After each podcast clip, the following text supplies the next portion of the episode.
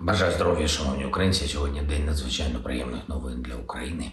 Є танкова коаліція, є рішення щодо відкриття постачання танків для нашої оборони, сучасних танків. Я почав сьогоднішній день з розмови з канцлером Шольцем, передусім про леопарди для України. І це саме та розмова, якою ми очікували. Дякую пану канцлеру, усім німецьким політичним та суспільним діячам за готовність посилювати захист Європи. After weeks of diplomatic wrangling, the United States and the NATO allies have broken a logjam and reached a consensus. And the big winner appears to be Ukraine. In two major policy reversals, the United States will send Abrams M1 tanks to Ukraine, and Germany will contribute Leopard tanks. Great Britain has already agreed to send Ukraine its Challenger 2 tanks. The Pentagon has also announced that it is increasing artillery production sixfold to meet Ukraine's needs. So Ukraine is about to get long coveted offensive armaments, but with fighting in the Donbass largely stalemated and the front line static, what will be the effect on the ground going forward? Well, I got just the guest to unpack it all, so stick around. Hello from my makeshift home studio in Washington, D.C.'s funky Adams Morgan neighborhood, and welcome to the Power Vertical Podcast, which is produced by the University of Texas Arlington McDowell Center for Global Studies in partnership with the Atlantic Council. This is the 100th episode of the current iteration of the Power Vertical Podcast. I'm your host. My name is Brian Whitmore. I'm an assistant professor of practice at the UT McDowell Center and a non resident senior fellow at the Atlantic Council's Eurasia Center.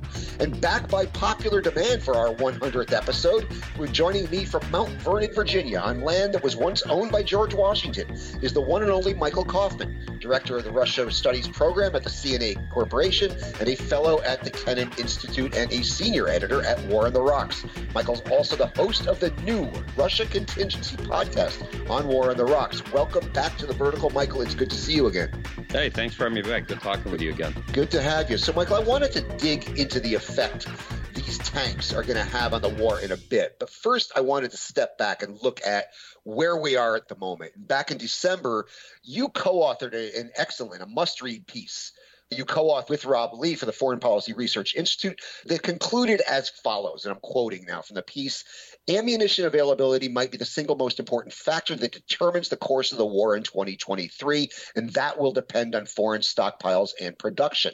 As it stands, the Russian military will struggle to restore offensive potential, but it can drag out a stubborn defense. Ukraine appears advantaged long term, but the longer the war goes on, the greater the uncertainty, and the advantage is not predictive of outcomes. Can you elaborate on this and give us a sense where you think the war stands at this point, and what can we expect going forward in the winter and the spring? Oh well, that's a lot to that's a lot to unpack in, in a short amount of time. So I'm sure you're up to the task. I'll, I'll, do, I'll do my best. So I think right now where we have been actually since uh, about end of October, early November is a bit of a transitional phase where both militaries have focused on reconstitution. The Russian military had worked hard to stabilize their lines, adopting largely a defensive strategy and trying to absorb and deploy uh, mobilized personnel, uh, plus set up a stand up additional reserves, and entrench their lines as well, create echelon defenses. Ukrainian forces redeployed then from Kherson. They've also been reconstituting in preparation for uh, a set of offensives that I think they hope to conduct at some point in the spring, most likely. Uh, it's not quite clear when, but it's it's clear that some major battles are in the offing. I think in the coming months, and I think the expectation was that both sides would press each other still pretty hard but where you've seen that mostly is around Bakhmut, which became the sort of grinding attritional battle, and had to some extent sunk costs for both sides. Right, that is, it's uh, it's consuming Russian ammunition, manpower. It's consuming Ukrainian manpower as well. And you also have had Ukraine kind of make incremental advances towards the Svatove Kreminna line, which is the main defensive line the Russian have in Luhansk. And Kreminna is a very rather important town that is where it's located that that may positionally set up a siege of Kreminna in the coming uh, days or weeks. Um, where this is going right now, I think, is you you have the Russian military launch some localized attacks or, or offensives. You have one in progress right now at Vuhledar. Uh, it's a bit of a debate, I think, as to who's going to try to go on offensive first. Will it be the Russian military? Will it be the Ukrainian military? And and which strategy makes better sense for Ukraine to go on offensive early and try to take the initiative? Because right now the initiative is very indeterminate, right? It it's not clear who has it, and we've watched the sort of period of largely attritional fighting and the reduced intensity fighting across most of the front and concentrated fighting in just a couple areas, right? And so the question is, what's this going to look like going into the spring and summer, which are likely decisive periods? At least not for the entirety of the war. This war doesn't have a timer, but very likely for this year. You don't expect to see the front line move then in the in the winter. You don't expect to see any real movement on the front lines until the spring. I I think it'll be interesting to see what happens towards end of February, March mm-hmm. but I'm not expecting serious frontline shifts as of yet. I think that one of the questions out there is to what extent has the fight in Bakhmut impeded Ukrainian planning for an offensive operation because mm-hmm. it's been quite costly on manpower. And on the Russian side, I think the big debate is to what extent uh, constraints on artillery ammunition will rem- really limit Russian offensive potential, right? That is, the Russian military is a military that needs both mass in terms of manpower, but also fires. And uh, one thing that sort of Rob and I described in that piece that you referenced is how, over the course of spring and summer, the Russian military had a structural deficit in manpower. And it was compensating for that with a major advantage in artillery and firepower, right? but it burned through a lot of ammunition. And so going into the fall, after mobilization, the Russian military has the manpower and quantity. I think that's fair. Most people have observed the difference in in the density of Russian forces. But the question is, did they spend too much in terms of artillery ammunition, and is that going to is that going to limit their offensive potential? Mm-hmm. So, and I wanted to just before we move on and talk about the tanks, um, both sides sunk a lot into Bakhmut. Um, was that is Bakhmut that strategically important that both sides were, were appeared willing to incur serious losses there? Uh, itself, no, but the force on force fight, yes. So, you know, that fight honestly could have taken place almost anywhere. The town's significant is it's, you know, for Russia, gateway to Slaviansk and Kramatorsk. The challenge for them is if they get past Bakhmut, they just get run into another Ukrainian defensive line. They don't actually have any momentum because the Russian military lost Izum as the hub north of uh, uh, Slaviansk back during the Ukrainian Kharkiv offensive, they no longer have a northern vector of attack, right? And they don't also have supporting axis of attack from the south in Donetsk because a lot of the Russian attacks uh, in Pisky and other places didn't get very far, right? So the long story short is that yes, Bakhmut is technically the gateway to Slaviansk and Kramatorsk, but no, if the Russian military takes Bakhmut, they can't break out from that point. They just continue the fight at the at the next defensive line. The reason Ukraine's trying to hold it is if there's going to be an attritional battle, I think they felt that's where to have it, and it's not clear that it would have been better to have this battle having uh-huh. Bakhmut. So the folks, here's how I look at it as an analyst, right? People would say this is costing Ukraine quite a bit of manpower right? And there are people in Ukraine that are also concerned about its implications. True. Is there a better place to fight than Bakhmut? Is it better to retreat? Because the Russians will then just continue pressing, and then you just end up having that fight, uh-huh. you know, ten kilometers over. So, are you sure that that next defensive line is much better than the current one you're defending, or more advantageous? If it isn't, then Bakhmut is just as good a place to try to hold Russian forces than anywhere else, right? Mm-hmm. Mm-hmm. Um, right. Plus, you have some cost aspects. Like Russians are fighting for Bakhmut also in large part because they've been fighting for Bakhmut for seven months, and that that happens in war. And uh, Zelensky had gone to Bakhmut and had added political weight to a battle that maybe he shouldn't have because it's mm-hmm. not clear that Ukrainian forces can hold Bakhmut. There is a fair chance Ukraine could lose Bakhmut, and if it does, nothing tremendously bad will happen from a standpoint of strategy right. overall. Just to be clear, right? It, it won't. But Zelensky's did place political stakes on that battle by going right. right? So and, Russia and, can claim a moral victory if they get it. They they sure they sure can. Um, right. But but of course it'll still look you know on the map when you look at the fact that they spent over seven months fighting for it and basically only advanced a few kilometers at high price. Uh, in practice, it'll be a a very pyrrhic victory. And, and more important is actually Ukrainian advances by Kreminna and some other places that that actually have more strategic significance. But either way, a lot of this fighting is positional nature, right? It's it's trying to take better positions. It's trying to set uh, the map, for lack of a better word, for a series of offensives and counteroffensives that are going to play out over spring and summer. Gotcha. Gotcha.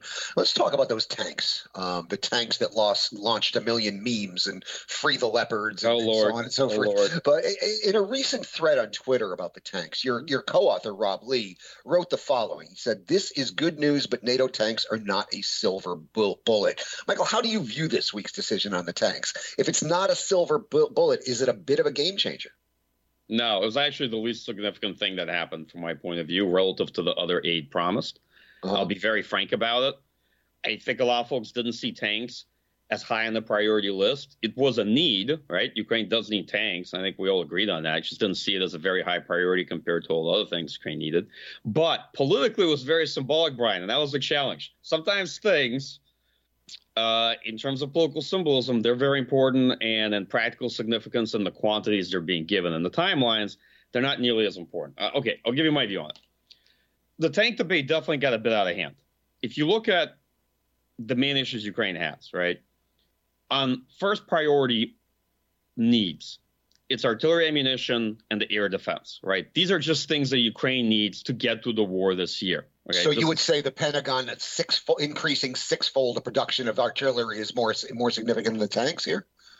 Uh, yes, but no, because actually Pentagon's increasing artillery production by several fold, but not in this year, or the next year, or the year after that. And so the problem is that you're looking at generally defense increases this year in some categories around 40%. Oh, okay. But then the rest involves actually building plants, facilities, and new production uh, uh, production lines. And so a lot, some of these things you're not going to see until latter part of 2025, Brian just oh, to be gotcha. honest with you. Okay, okay. Uh, so be very cautious with some of those announcements because you can you can have immediate increases in production, and certainly in Europe, there are some plants in Europe that can go you know from 50 to 100,000 rounds uh, per year. But even still, the United States is pulling ammunition out of stockpiles on a regular basis to supply Ukraine, and this is kind of more of a medium long term problem.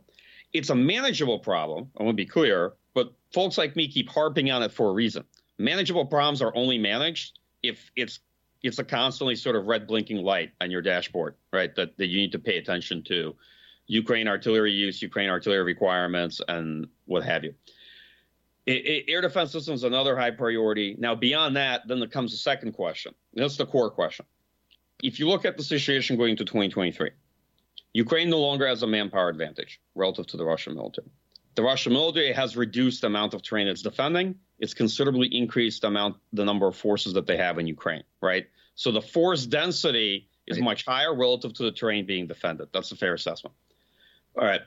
The question then is how can you provide a sufficient relative advantage to Ukrainian forces to be able to make progress and retake territory this year, right? What does that look like? Um, can the United States, just in quantity of artillery alone, provide a sufficient relative to advantage to Ukraine? Probably not. The Russian military is first and foremost an artillery army, right? Remember, I always say this. Right. So, so just trying to out artillery them in quantity is usually not a competitive strategy. All right. So what what is competitive? First, qualitative advantage in precision guided munitions and precision guided weapons. Right. This is not just uh, GMLRS for HIMARS, but the uh, provision of precision guided munitions for artillery rounds, right? Uh, other systems like JDAMs, other systems like maybe GLSDB later this year, which is a small diameter bomb that's essentially boosted by uh, a HIMARS rocket, and essentially trying to draw advantage from precision.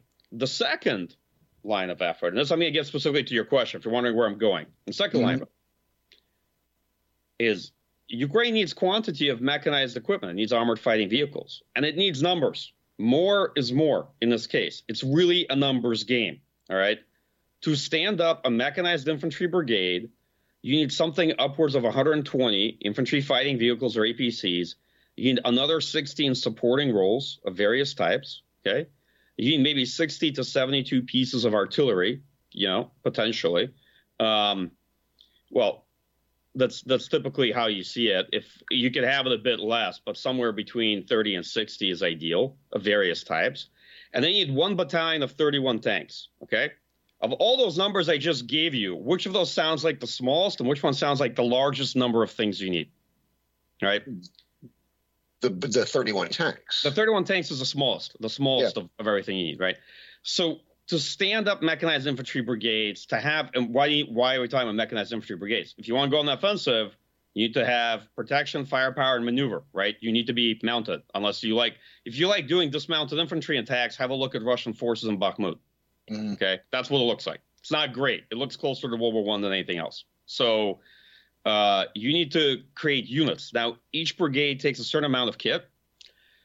So the much higher priority, and this is what Rob wrote in that thread, by the way, were infantry fighting vehicles and APCs, right? That's what was in there, the big numbers. And the tanks, you know, to be honest, it's, it's not really clear that Ukraine's that short on tanks, but even if it does need tanks, the qualitative advantage in Western tanks is not nearly as significant. The things that really matter are quantity of equipment, one, ideally more and more of the same platform, because you understand that whoever's handling logistics in Ukraine is probably about to commit suicide. They've just been promised, you know, four or five different armored fighting vehicle platforms from the West and at least three different types of tanks. Okay. On top of the four different types of tanks that they're already fielding. Okay. So this person, he's the person whose job it is to do logistics and maintenance and sustainment for the Ukrainian military is dealing with an absolute zoo of equipment. And it's just right. been promised a whole separate section to be added to that zoo of, of right. Bradleys, Strykers, German Marders, French AMX 10RC, okay, the Swedish uh, CV90, whatever version of it that they send, stuff that I probably can't even think of that's been promised already, and British Challengers, German uh, uh, L2A4s, Leopards, right. right. And maybe A5s. Actually, once you go from A4 to A5 and 6, these are rather different variations of the tank. And in the United States, of course, at some point, being a bit cheeky about when we're actually going to send them, we'll send a battalion of M1 uh, that was just a sop to the Germans who who when Scholz said if you send the Abrams. My understanding is the Abrams is pretty useless to the Ukrainians. Is that correct? Because it's uh it's it's very high maintenance. It's a very complicated tank. It runs on jet fuel. Uh, it, it, it, it just doesn't really suit Ukraine's needs. Is that correct in that assessment that I'm hearing from the Pentagon? So the way I would put it is, I would not say that's useless. I would say that I I would say that the challenge of maintaining and integrating that platform might be much higher than the relative benefit that it provides when compared to going with the Leopard, right? Gotcha. Or or just additional numbers of Soviet tanks. Like the Poles announced in their package that they're going to give a bunch of PT-40s, right, which is T-72 derivative, and just maintaining the bulk of the Ukrainian armored fleet as the Soviet family vehicles. Because again, as I always say, yes, there's qualitative advantage to the platform, but keep in mind, the more complicated it is, the more training you need to get what you to get uh, the most out of it. Right? That's issue one. Um, the more complicated it is, the harder it can be to maintain potentially. The diversity in platforms will be a challenge. And you always have to think of not the sort of tanker that has basic proficiency in how to drive, use the vehicle, and, and what have you that you can pick up pretty fast uh, you have to think of the poor logistician that has to maintain this thing, the people that have to repair it, and the people say, "Oh, that's easy. It's no problem. They don't have to maintain it. If anything breaks down, then uh, it'll be repaired in the West and Poland, right? Like artillery." Okay, let me tell you just something about that. What you're saying is that if 25% of this type of armored fighting vehicles break down in offensive, which is quite possible, right? That the solution will be to drag them out put them on a truck, then bring them to a railroad, then spend a week shipping them, you know, over to Poland, then like working on them, then take a whole bunch of time shipping them back. And then at any given point in time, a substantial percentage of them will be completely out of action. Right. right. That's the, in practice. That's the, in practice what what you're implying. And so the answer is yes. It might be. It, they could be maintained by Western technicians in Poland, yeah. But picture the process of you know you're shipping it there and then you're getting it back. It'll it'll take them out of the fight for a long time. But you, you you're not as kind of bullish on the tanks as everybody else is. I, it's funny how each of these things becomes kind of a political cause. You know, uh, we, we we've seen this, you know, before with with everything from javelins to HIMARS and now to the tanks, and we're gonna, I'm sure, see it over the fighter jets. But do these change? What do these what do, do these tanks change anything? Um, do they do they increase Ukraine's ability to take back territory? The tanks are positive development. In writ large, any armored fighting vehicles being provided in quantity will allow Ukraine to establish additional brigades. Are they going to get there in time necessarily for a spring offensive? I don't know. I'm skeptical on that score, but maybe by late spring, early summer, sure. They'll be relevant either way. Is the quality of advantage that they offer so significant that in of itself as a platform is going to make such a huge difference? Given how tanks and other things are being employed in this war, I'm a bit skeptical on that, but that's not what matters to me. What matters to me is – first and foremost just quantity, right? I have a boring view of conventional war. It comes down to attrition, as I've said before. Replacement of material is important. If you want to stand up brigades, you need quantity. When Zaluzhny was interviewed by the Economist, remember in December? Mm-hmm. He said, "What do you need?" He said, "He said like 300 tanks, maybe 700 armored fighting vehicles, maybe 500 pieces of artillery." He wasn't saying like, "I need 14 Challengers." and if people can cobble together a couple more leopards and that'll be good. He gave like broad hundreds of figures for each category. Right. Okay? Well that's what i mean by it's it's a numbers game that's what matters. And right, ideally you want, ideally you want more numbers of the same platform. Ideally you don't want to be putting together you know 20 abrams and 14 challengers and something else. That's why hopefully it'll be mostly leopards that are sent. Um, but the more important part is is uh, infantry fighting vehicles the other point I just want to make very clear the third level of effort is adjustment to force employment, how Ukrainian forces to fight. And that was that's part of what the Pentagon's program for combined arms training at the battalion level, that's what that's about, which is getting better integration between armor, infantry, artillery.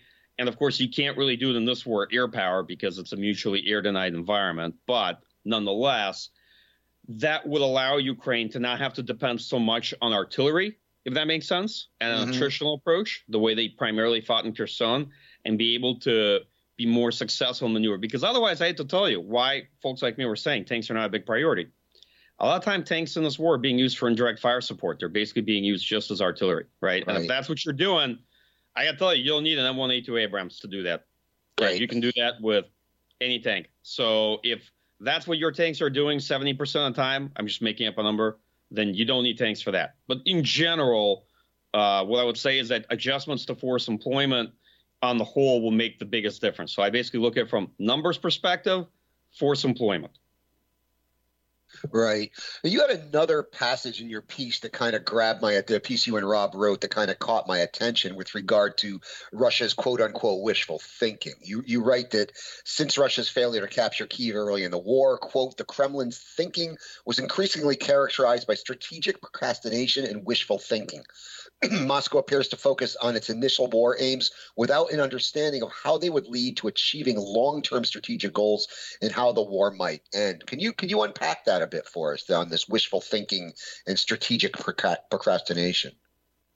Sure. So I think over the course of last year, I fairly commonly refer to Putin as you know not a master strategist but a master procrastinator, as somebody who, when something goes wrong, will always sit on his hands and wait for the situation to go from bad to worse before eventually being forced to make decisions. You know, one of the big ones you could see is mobilization.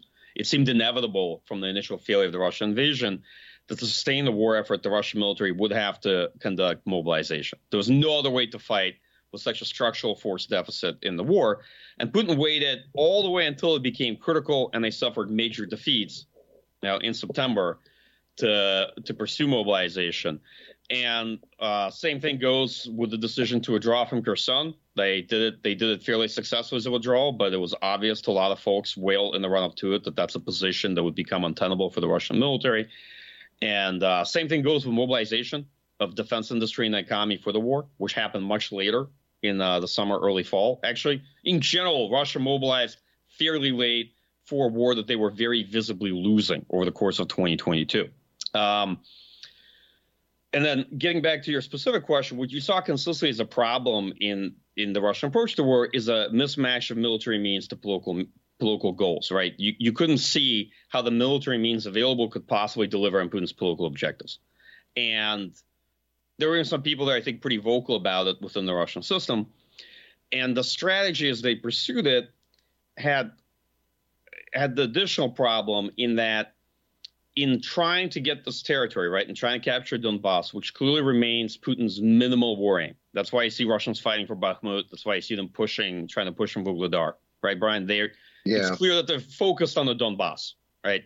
Right. And if there are going to be a series of Russian offensives, they're not going to be grand offensives coming back from Belarus or other places. They're very likely going to be focused on the Donbass and supporting axis of advance to try to to try to take uh, the rest of Donetsk. But what Rob and I described over the course of uh, last year the Russian military would engage in fights, such as the fight for, let's say, Severodonetsk and Lysychansk, the big battles over the course of May and June that would give them tactical gains and would gain them some territory, but at strategic cost, at strategic expense. So the manpower and ammunition they expended there would then leave them uh, tremendously vulnerable and allow Ukraine to retake the initiative. And while the Russian gains were fairly small amounts of territory in those fights, the Ukrainian counteroffensives liberated thousands of square kilometers at a time, right? So basically, you're taking things you're going to lose because you are setting yourself up down the line for, for a position of vulnerability, if that makes sense. Right, and, right, right. And so one of my arguments about Bakhmut's been the situation in Bakhmut is different now. Ukraine no longer has a manpower advantage, so it can't afford necessarily to just accept fights on Russian terms. But whatever gains Russia makes in Bakhmut may come at the expense of artillery ammunition that they will need further right. down the line this year, right? So they are operating with some core constraints, in my view, and that even if they make gains, the expense may be strategic, and it, it they, I don't think they're necessarily going to be in the same vulnerable position that they were back in August, September. But nonetheless, uh, what, what I think what I think we've consistently seen is a Russian military where the most competent commanders, and we, we should talk about this maybe a bit later in our discussion, the most yeah. competent commanders, the ones that have the best understanding of what the military can deliver and can't deliver in terms of the means available and the kind of objectives that they could pursue are often overruled by those with an unrealistic offensive vision that does match what I think Putin wants to hear, which is that the Russian military right. can still take the Donbass and do all these things, but in pra- but in practice, honestly, it's it's unlikely. Like their likelihood of success isn't isn't that great, given how they've been performing and what they have available to work with. Gotcha. So this is the wishful thinking. Is this really a problem of capabilities, or is it a problem of will? No, it's it's a material constraint. It's a material the problem. Okay. It, it, it, well, I'll say it's both. It's a problem of material constraints, fundamentally material constraints, and resources available, and the fact that they are being opposed by Ukraine, but they're being opposed by the United States and large parts of the West. They're being opposed by by countries who, together, in terms of GDP, defense industrial capacity, and military armaments, grossly exceed Russia's strength. Right, Brian? It's just and I, when I say it's a numbers game, I mean if you look at the numbers on who's on which side of this conflict, right? Although we wrote in that article that potential is just that. It's not predictive of outcomes. It takes political will in the West to actually do all right. these things and to and to see it through. But but the the numbers tell a, a particular story. The comment I want to make about will is the reason for war optimism, right? And why you see, I think, uh, the Russian leadership continuing to pursue aims that would be very difficult to achieve with the means they have is because leaders of great powers have a mentality that they that they assume this is fundamentally a question of will, right? They think they have tremendous latent power. They believe that they mobilize their people, their resources, that they can overcome uh, the initial defeats. And people like Putin, I think, see this very much as World War II, and they take the wrong lessons from the analogies of World War II. You know, political leaders typically reason by analogy, and they often strip away all the things that uh, don't comport to the analogy they want to use, right? And they take the things they like. So if they want to argue for themselves that this war for them is like Great Patriotic War for the Soviet Union, they strip away all the things that make this contest different from that and focus on the things that help rationalize the way they're pursuing it, right? And so, for, usually for leaders of greater major powers, they think it's a matter of will because they think they have the latent power and they can overcome. But the truth is, I'll close on this point great powers lose wars all the time, actually. They lose them yep. all the time historically. Yep. And and leaders who think that it's just a question of their political will to see it through, they lose the war. They can right. lose the war readily because the material means aren't there. The military strategy is terrible. The force can't make up for a bad strategy because either it's not a good army or or um, uh, or there's no compensating for the bad assumptions and mistakes. But in general, uh, just yeah, great powers lose wars all the time, particularly those that are self-confident. Before I move into the last couple of points I wanted to hit on before we flip to the second half, I just wanted to get your thoughts on this the, the Belarus situation. Um, there's been a lot of chatter that there might be another offensive out of Belarus, that Belarus might might uh, might might join the war. What is what what? How do you view all of this? I mean, there was there were fears that this was good. There were a fresh attack was going to be launched on Kiev from the from from Ukraine's northern border with Belarus. Is that something we shouldn't be should or shouldn't be paying attention to? Okay, I think you should be paying attention to Belarus no matter what just in general. I know you do, Brian, because yeah, Belarus is one of, it's one of my things. yeah, but say if you're a listener, you should be paying attention. There's a sizable Russian force presence in Belarus. There are parts of First Guards tank army that are training there. It's clear that they use Belarus as an outflow for the folks they mobilize to train and drill there, because most of the Russian system, as we discussed before, was grossly over capacity when they when they conducted mobilization in trying to absorb uh, the mobilized personnel. I think that parts of what happened, parts of what's going on in Belarus is force rotation, but you do see a steady growth in Russian military presence there it's nowhere sufficient to conduct a major campaign from Belarus right now. Just being very upfront of that, I think they would need probably four times more forces than what they currently have there, and so the indications and warnings would be months out of, of gotcha. a Russian buildup to be able to conduct it, and so we're not there yet. I do get a bit annoyed because I see a lot of crying wolf almost on you know a monthly basis on Twitter and other places saying, "Look, there's Russian forces in Belarus," and and the way I look at it is that's true. It's an important area to watch I don't see the forces there for a return of a major northern vector in the Russian campaign. I don't think they would return to Kiev anyway. I think if they were going to do something, it would require a sizable number of forces, far more than what they have there. I don't know a Belarusian force would contribute to it. I don't want to offend Belarusians. They've been drilling and, mo- and training for the last year and a half too, Brian. But Belarus is not really known for having either the largest or the best army in the world. Right. So what they're let's suppose if the I'll put this way. This is going to sound a bit chauvinistic. If the Russian military couldn't do it, okay, with airborne coming in from Belarus, do you think Belarusian troops are better than that? Like, do you right. think they're gonna they're gonna make the difference? And but the the concluding point I'll make is that if they are going to go back, it'll probably be an attempt to count to counter uh, Western ground lines of communications. So it would be an offensive much further in Western Ukraine to try to sever the material linkages. Gotcha. Right, that would make that actually make some strategic sense. In fact, it probably would have made strategic sense as the initial part of the Russian campaign rather than uh, this uh, completely shambolic uh, throw to Kiev to try to win the war within five days, right? That being said, I, I, the amount, the number of forces they would need to affect a campaign like that is very sizable. Right. The last couple, I just wanted to hit on you. You you obviously think manpower and artillery are the two kind of key variables, right, uh, going going forward. And so, who isn't? I mean, we, we you've alluded to this a bit, but just to just make it really clear, who has the advantage in these two on these two matrices? You know, who do you who do you project to be having the advantage on these two matrices? Put it that way.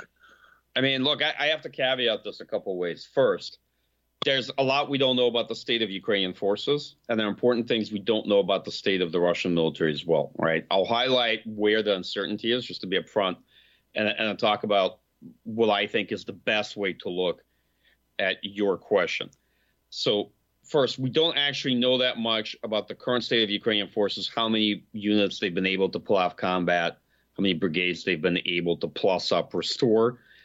They have significant casualties over the course of last year. Often your best people and your best units get attrition first, then you're replacing them with folks who have less training, less experience, or mobilized. Okay, that's the reality. Mm-hmm. Uh, a lot of times, wars like this are fundamentally about reconstitution. And uh, conventional interstate wars, if they go on for a certain period like this for a year, it's a safe bet that they're going to go on for several years. As I say, it's too late to have a short war. It's already a long war by any standard. Right. And it's going to likely be a protracted war. Some people don't like hearing it, but this month, I've seen much greater acceptance of that, Brian, mm-hmm. with positive results. The shipment of all this equipment is spending a lot of the money up front for the year of 2023 and getting on sending the equipment and, and processing the orders in January so that it's there later in the spring and summer. Right, so already about right. thinking through 2023 and into 2024. And I, I actually, I that pleases me. That means that people understand that this is going to be a longer conflict and that kind of hurrying up and being late to need at every single point isn't the best way to provide material assistance. You know, like the way we did with artillery last year, and then with air defense and electricity generators and other things. You know, later right. in the year, and it's sort of like just in time to save Ukraine, if that makes sense, is not right. the best approach. The um, and just to add, people are still patting themselves way too much in the back about the fact that we're getting better at being late, because this mm. equipment is still going to show up late to a lot of things, but but it's less late to need than the prior packages of things being sent. Yeah. So I think right. people are overly portraying this as getting ahead of the problem instead of actually just being less late right. to, to Ukraine's needs uh, for how long they've been asking for equipment. So back to your question on on relative advantage, and and obviously not knowing exactly what's happening with all the mobilized personnel that are in Russia that haven't been deployed and some of the aspects of their ammunition situation. What I'd say is that right now it's not clear that anybody for sure has the initiative. It's indeterminate. It will reveal itself, I think, within a month or two from now, it'll mm. be clear. Okay.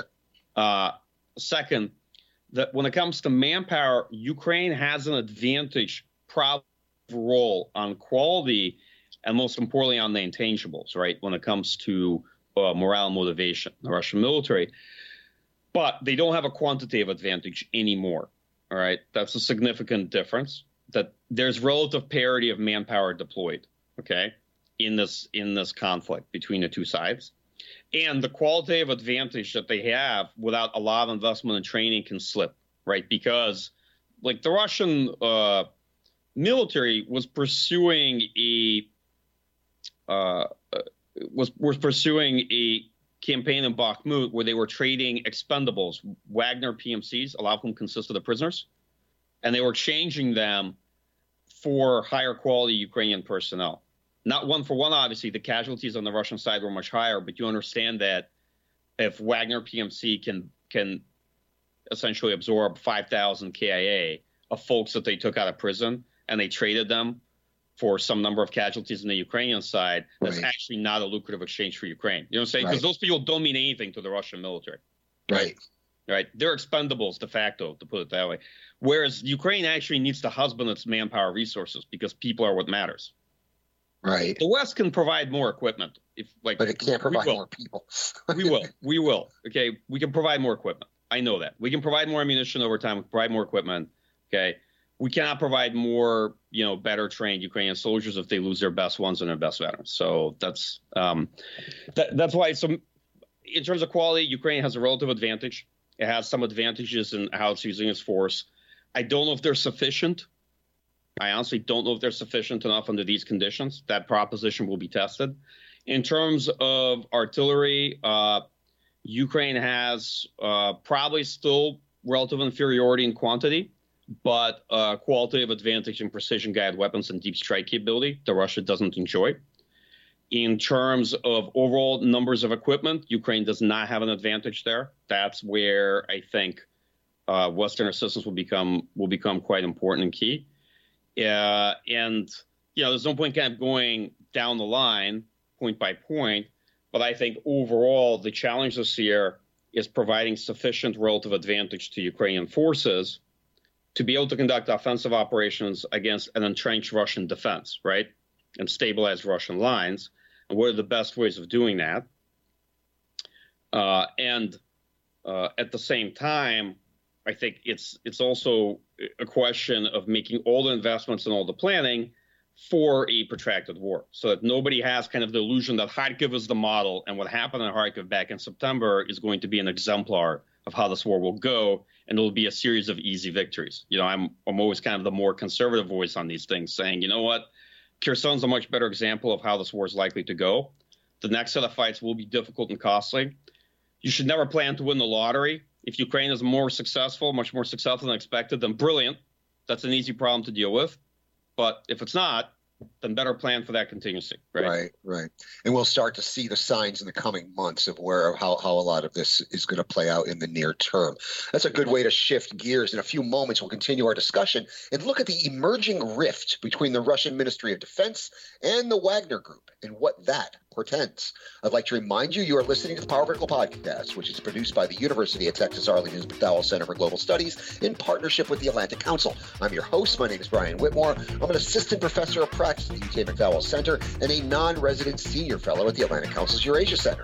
And backed by po- popular demand, joining me from Mount Vernon, Virginia, on land that was once owned by George Washington, is military analyst Michael Kofman, director of the Russia Studies program at the CNA Corporation, a fellow at the Kennan Institute, and a senior editor at War on the Rocks. Michael's also the host of the new podcast, Russia Contingency at War on the Rocks. So I urge you to check that out. It is a members only podcast, but it's worth being a member. I'd also like to remind you you can subscribe to the Power Vertical Podcast on Apple Podcasts, Google Podcasts, Stitcher, Spotify, SoundCloud, and TuneIn. You can also access the podcast, read the Power Vertical blog, and access all Power Vertical products at powervertical.org. And you can follow us on the Twitter, at least for now, at Power Vertical.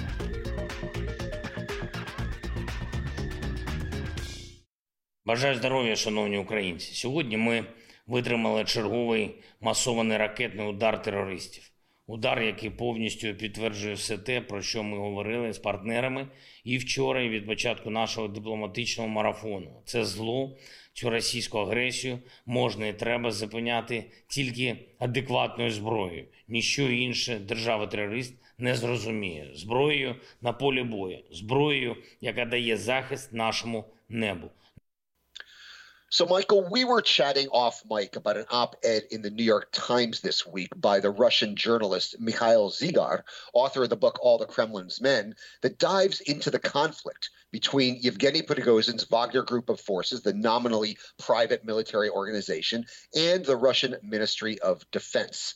Now, leaving aside the fact that we both kind of think Michael's getting a little bit ahead of his skis here by arguing that Prigozhin could actually emerge as a challenger to Putin, the clan warfare between Wagner and the MOD is very real. And Prigozhin has aligned himself with Ramzan Kadyrov, Konstantin Malafeyev, and Alexander Dugin against uh, Sergei Shoigu and Valery Gerasimov. So we see this rift developing between Wagner and the MOD, and then you see other players in the Russian constellation lining up on Prigozhin's side. And I think these are the the data points that Mikhail Zygar, who I you know respect as one of the best Russian journalists out there, but I but I, I think he got a little bit ahead of his skis. Maybe I'll be wrong, um, but if that's that's the way it looks to, to to right now. But this clan warfare is very real, and what does this all mean, if anything? What effect does this apparent infighting have on Russia's ability to prosecute the war from where you sit? Yeah, that's a great great sub point. So I read Zygar's article. I don't subscribe to the way he depicts it. I think I'm much more on your side of that argument. But yeah, Zygar might be right. I just I, I was a little surprised. I thought that mm-hmm. he was very forward leaning in mm-hmm. the way he mm-hmm. was describing Prigozhin's power and relevance, and I just don't think that matches up to my interpretation of the fact. Yeah, but you know, mine either. There there are two typical two two kinds of typical disagreements. The first is folks that are dealing with different sets of data, different facts. And the second one is folks who are looking at the same facts but are interpreting them differently, right? And I'm not sure which of those it is, but was this my interpretations first. Wagner is a dual chain reporting creature, partly to the GRU, military intelligence. It is armed and supplied by military intelligence, deployed often with Russian airborne and other units, and has been in this war. The notion of Wagner operating completely independent just aren't the case. Yes, Wagner has its own fire support. Yes, it does have its own pilots that fly for it, okay? But where are all those things coming from? Yeah. Who's doing the ammunition, the logistics, the maintenance, and all these things for Wagner? Right? The military. Right. So it, it, it's not its own completely self run operation. Second, it's clearly seed funded and uh, has its own uh, political channel of approval via Prigozhin. That I think is true. And who has a direct line to Putin, or who, who had a direct line to Putin? Yes, that's right. That said, let's look at who the people are in the Russian system, right? The Russian system is one that's less cons- comprised of institutions right. and more comprised of individuals and patronage networks and clans, yeah? Clans and national security, also large patronage networks, some national, some regional. And, but most importantly, the people matter, right? So Shoigu is a key individual within the regime. All right. If you look at his power relative to somebody like Prigozhin, who's an outsider without much of a power base or patronage network, it's very hard to, cons- to compare these two on scale. What I think had happened during the course of this conflict is that folks like Prigozhin and Kadyrov smelled an opportunity. All right. The war brought change. It brought mobilization. It brought change to the system. And it brought a Russia where Vladimir Putin was first and foremost interested in what was going to happen in the war, if that makes sense. Okay. Mm-hmm. That created an opportunity for them to attack other people within the system, to demonstrate that they could do better for Putin than they could. The reason why Prigozhin and Kadyrov were uh, attacking other generals like Lapin, right, wasn't just because they, they didn't like him or, or what have you. Is of course they were attacking kind of proxy people that uh, were ways of criticizing the top leadership of the Ministry of Defense. Like Prigozhin cannot openly attack Shoigu. All right, that's very clear. That's not the way the Russian system works. He can only attack folks that are within the military right. as sort of proxies for the MOD, and you know it can be a three-star colonel general because that that doesn't that doesn't matter. But you know what I'm saying? Yeah.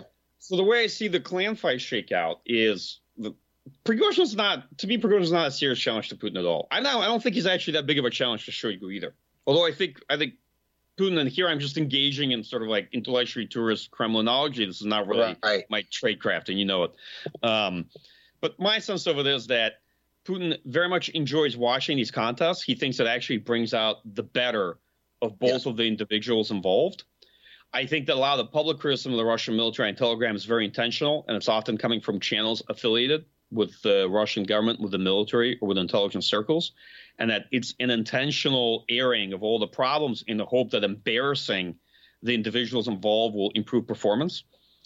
I think that what Prigozhin probably wants, I'm just guessing, I don't know. Obviously, I don't live in his head or Shoigu's or Putin's, but what I think he wants is to turn this opportunity into having his own large, some kind of semi-state entity or enterprise, you know, like Rosvatnik Prom or something, where he right. just uh, right. has like, you know, it's like Wagner. Wagner is becomes this large. Yeah, I'm being right. facetious. We're, we're talking. We're, it's Friday. It's Friday evening. I'm being facetious, but you know, that's what I think he wants to become. Like he wants to have his own uh, slice of the pie his own patronage network and uh, and his own big rent seeking opportunities. I don't think he really believes that he can take on Shoigu. And sure enough, as you saw in the reorganization of Russian uh, military leadership and command staff for this war, with Gerasimov taking over as overall right. commander for the operation and subordinating uh, Surovikin back under him as a deputy, you saw very clearly that anytime Shoigu wants to, he can put Gerasimov in charge of the war, right? Uh, and and that Prigozhin, Prigozhin, if they have to, can be suborned to some extent. So I am skeptical of how much Prigozhin's role is being trumpeted. I think the clan fighting between these groups is an issue. Definitely saw that Bakhmut and Soledar, where you know Prigozhin made it look like it was just Wagner PMCs that took Soledar, and the Russian MOD made it look like it was just them that took right. Soledar, and Wagner wasn't there at all. And they're both fighting for PR. They're fighting for the optics of who's actually making progress. Prigozhin's narrative has been the Russian military has done a terrible job. Wagner PMCs have been the ones that are making progress, and and he should be given more freedom and more resources. I I think that Putin's been willing to let this uh, game play out to an extent. Okay, mm-hmm.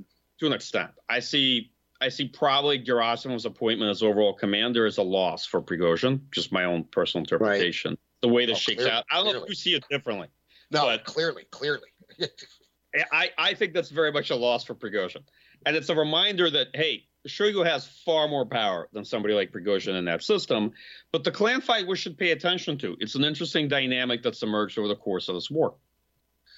Yeah, and I mean it's it has real like um, real world implications. It's not just a shell game here. You you mentioned the the appointment of of Gerasimov uh, as the as the as the overall commander. That was a slap at Prigozhin, but that's also this is what the th- I'm lost count the third or the fourth overall commander that, that they've had since the war started. Um, and it's only you know we're in, in one year.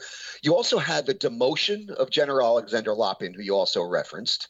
Um, and that looked that looked like that looked to me like Prigozhin's in- intrigue. And then you had him re-promoted by Putin, which seems like a slap at Prigozhin. Does this affect? Does all this personnel kind of you know musical chairs affect Russia's uh, capabilities to, to, to, to prosecute the war? It does. So first, none of the generals who have done very poorly, okay, have been particularly demoted or gotten rid of. They've been shuffled off to other positions. Some have gone back to command in Syria. Some, like Lapin, have gone on to the army's chief of staff, for example. They've maintained their ranks. They maintain senior appointments. They're just estranged from the war, or they've been sent to Syria or some other Russian campaign. So, just to be clear, that that system consistently underlines that is much more interested in loyalty than competence. And mm-hmm. even if you're not competent, you, the worst thing that'll happen to you is that you'll be given a different command, you know, elsewhere, most likely. Um, and and even if you're even if you're fired, you'll you'll emerge as a deputy minister of something or the head of right. you know Rostec subunit. You know, right. You can still find uh, former defense minister Serdyukov, who was rehabilitated right. back to Rus helicopters and uh, right. and the aviation sector of Rostec. And so, like, you, none of these people go away. Is what I'm trying to say. Uh, one, and the second point is that the it, it, certainly it certainly inhibits the Russian war effort. I think particularly right now, because the way I look at it is that who's been the most competent? Really, Surovikin, stabilizing the lines, pursuing a defensive strategy, being quite vocal about the military constraints, and Putin was talking directly to him, right? And and I think that's how the withdrawal from Kherson got approved the commander of Russian airborne forces, Teplinsky, as well, a very important figure who proved quite capable, I think, and competent in the views of some people after the relief of Andrei Serdyukov, a different Serdyukov. He's the head of the airborne, right. and he was right. seen as one of the people who failed in the initial operation to take Kiev. Like typical airborne commander, overpromised and underdelivered, you know, in terms of what Russian right. VDV could do. So Teplinsky's also been, it's not clear what's happened to him. He's also been relieved, along uh, while Surovikin has now been made deputy commander under Gerasimov. Probably it's not clear if he's responsible for regional grouping of forces. Whereas Gerasimov now has brought in a bunch of senior commanders, right? He's brought in Kim, Salyukov with him, who are all old and all, none of whom have seen command in combat in many years, as they don't have recent combat command experience, okay? But they are all Gerasimov's men and loyal to him. So, what does this mean for the Russian war effort? Does this mean that there's going to be a huge new set of offensives? No, I don't think so. Does it mean there's likely going to be a series of feckless and not very effective offensives run by this crew of leadership, the the general that brought you some of the initial invasion and that plan? Yeah, I think that's more likely the case. Uh, it's going to affect their performance. I think that they've just rotated out some of the better and more competent military leadership that they've seen over the last three, four months and replaced them with people who have a vision that suits Putin's visions better, but they it's not realistic and they don't have the demonstrated competence to execute it, if that makes sense. That's right. This is my gotcha. shorthand on that subject. Right. No, no, I think we're on the same page on that. Um, and uh, and to wrap this up and put a bow in it, one last thing I wanted to talk about before we wrapped it up is uh, something you and I have been talking about off mic, and this is this um, President Zelensky has has uh, dismissed uh, several officials for corruption and profiteering. Um, on, on the war, I initially interpreted this as a signal to the West because Ukraine's detractors in the West point to the corruption problem. Zelensky's clearly sending a signal that he's on it. That's number one. But I also think he's sending a signal inside Ukraine to say, look, this is not going to be tolerated. This is an existential war for this country, and this is not going to be tolerated. So I think he's trying to send a signal there as well. Um, how do you see this this this this corruption scandal that just kind of bubbled up this week in Ukraine? It's a significant story. I've asked colleagues there, and, and it is something that's talked about extensively in Ukraine. I very much agree with you on the first that uh, there have been uh, these sort of calls on what are we doing about accountability and what have you in Ukraine that have emerged from different circles and in Congress. So I think part of that is to satisfy those questions, right? To show that Zelensky is uh, serious about dealing with issues of corruption, allocation of, of military assistance or spending. Uh, the other part regarding the war, I think you're probably right. Here, here's the re- the reality: Ukraine is spending a very significant percentage of GDP on the war effort, right? And uh, Ukraine has continued to suffer from corruption issues. It's certainly gotten better compared to what it was before 2014. That's that's a fact. but also one area where the symmetry between Russia and Ukraine maybe was not nearly as great was perhaps on the question of corruption. Ukraine's quite better than Russia, but still has a lot of issues. And I think that it's it's incumbent upon political leadership in Ukraine to show that as there's a large amount of economic, military assistance, and a large part of the government budget is being spent on the war, that uh, they're not going to tolerate what happens, to be honest, in many wars, war profiteering and and and these, this kind of behavior on the mar- particularly on the margins. So you don't see this as hindering Ukraine's ability. The, the level of corruption we're seeing now, I mean, any level of corruption is too much, but as you said, when you're spending that much of your GDP on war, there's going to be a level of corruption.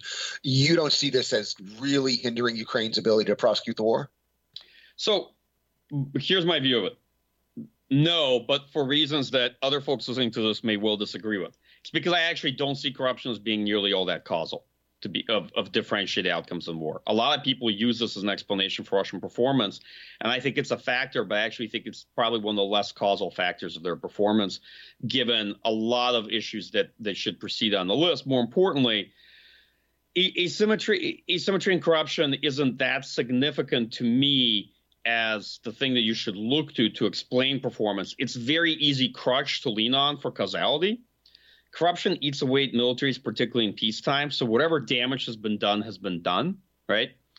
And uh, I don't think it's that big of a factor in Ukrainian military performance. I also don't think it's as big a factor in Russian military performance as a lot of people in the conversation, particularly those people who aren't military analysts, have tried to suggest. I think if you look at the main problems of the initial assumptions for the war, the invasion plan, the military strategy, big choices on force design, what the Russian force cut, what they didn't cut, right? Big deficits in manpower or deficits in other areas that that were the result of fundamentally of choices rather than corruption. And a lot of problems they've had across the board and in the fundamentals, you know, in training and quality of the force and leadership. Not many of them can be tied that closely to corruption, only some. I, and I also ask myself compared to what? Basically, I say, if the Russian military had the corruption level of the Swedish military, would the initial invasion plan have gone any better in that first week, week and a half? And my honest answer is probably not. To be to be Right, frank, right. of all the problems with that plan, I just can't picture how a less corrupt military would have pulled it off, given given the fundamental problems they had with the war. Right, So, right. I'm not trying to be reductionist. Of course, corruption is a factor. It's just a question of how much causality you draw to it. I don't think it's as big a deal. And I think there's a little bit too much harping on accountability for funding and things sent to Ukraine uh, relative to its actual impact on the war effort. That said, I'm glad to see uh, Zelensky trying to do something about this. So that's uh, on that note, we will wrap it up as I'm watching the clock, um, and we're bumping up against the end. That's all we have time for today. I'd like to remind you, you, you have been listening to the 100th episode of this iteration of the Power Vertical podcast, which is produced by the University of Texas Arlington McDowell Center for Global Studies in partnership with the Atlantic Council. I'm your host. My name is Brian Whitmore. I'm an assistant professor of practice at UTA McDowell Center and a non-resident senior fellow at the Atlantic Council's Eurasia Center. And backed by popular demand, and joining me from Mount Vernon, Virginia, on land once owned by George Washington, has been military analyst Michael Kofman, director of the Russia Studies program at the CNA Corporation, a fellow at the Kennan Institute, and senior editor at War on the Rocks. Michael also has a new podcast out, Russia Contingency, which is put out by War on the Rocks. It's a members only podcast, but it's well worth being a member, and I'd advise that you all do. Michael, thanks for an enlightening discussion, and as always, making us all a whole lot smarter. Well, thanks for having me back on your podcast. It was great talking to you, Brian. Great to have you. I'd also like to thank our awesome production team in Arlington, Texas. Lance Ligas is in the virtual control room, keeping all the lights on and all the complicated machines well oiled and in working order throughout our discussion. And Zachary Bell handles our all important post production duties, cleaning up my many, many messes and making us all sound a lot better than we do in real life. I'd also like to remind you you can subscribe to the Power Vertical Podcast on Apple Podcasts, Google Podcasts, Stitcher, Spotify, SoundCloud, and TuneIn. You can also access the podcast, read the Power Vertical blog, and access all Power Vertical blog products at powervertical.org. And you can follow us, at least for now, on the Twitter at Power Vertical. Join us again next week for our 101st episode, which will be recorded from the studios of UTA Radio in Arlington, Texas. Um, until then, I leave you with the ambient sound mix that's been prepared by our production team.